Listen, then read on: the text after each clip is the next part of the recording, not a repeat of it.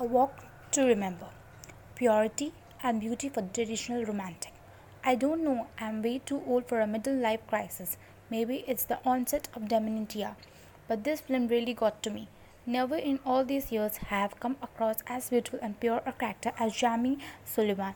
And to think I gave MTV the flick whenever Britney clone Miss Moore started up a song of the month.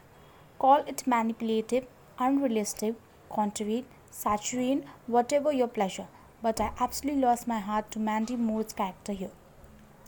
Perhaps the deep rooted protective instinct in my nature may be a reminder of what I never found, but always desired. But I would be lying if I did not admit to falling totally in love with Jamie. Matter of fact, that would be an understatement. An impossible blend of strength, integrity, natural beauty, youth, femininity, vulnerability, Mandy Moore delivered a performance so genuine and moving it totally stunned me. She was utterly spellbinding in every scene she was in. She was, which was most of them. I thought her rendition of "It's Gonna Be Love" during the school play was cinematic magic. She was, for those moments, every man's dream and the epitome of virginal translucence. I was impressed too with Shane West's performance, who at times was so reminiscent of a young Kevin Bacon somewhere around his footloose days. At times, I agree, the film seemed to be headed down the majestic path of over sentiment, but I'm sorry, guys, I didn't care.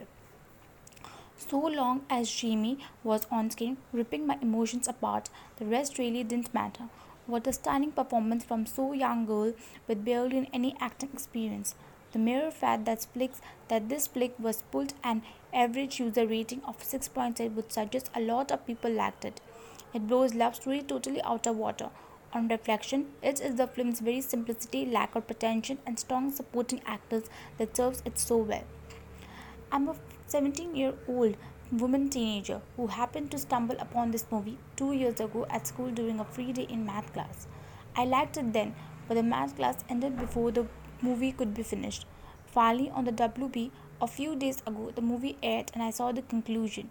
AWTR contains a heartfelt conclusion to a story where you get to care about Landon and Jimmy, two polar opposite teenagers who face peer struggles and the perils of love and death.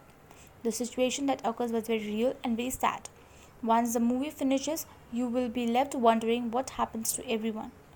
As a maturing female, I wouldn't I couldn't help but cry inside, and I am someone who felt indifferent towards movie like Titanic. I found myself wishing I were either Landon or Jimmy because they represent the real virtues of life and love.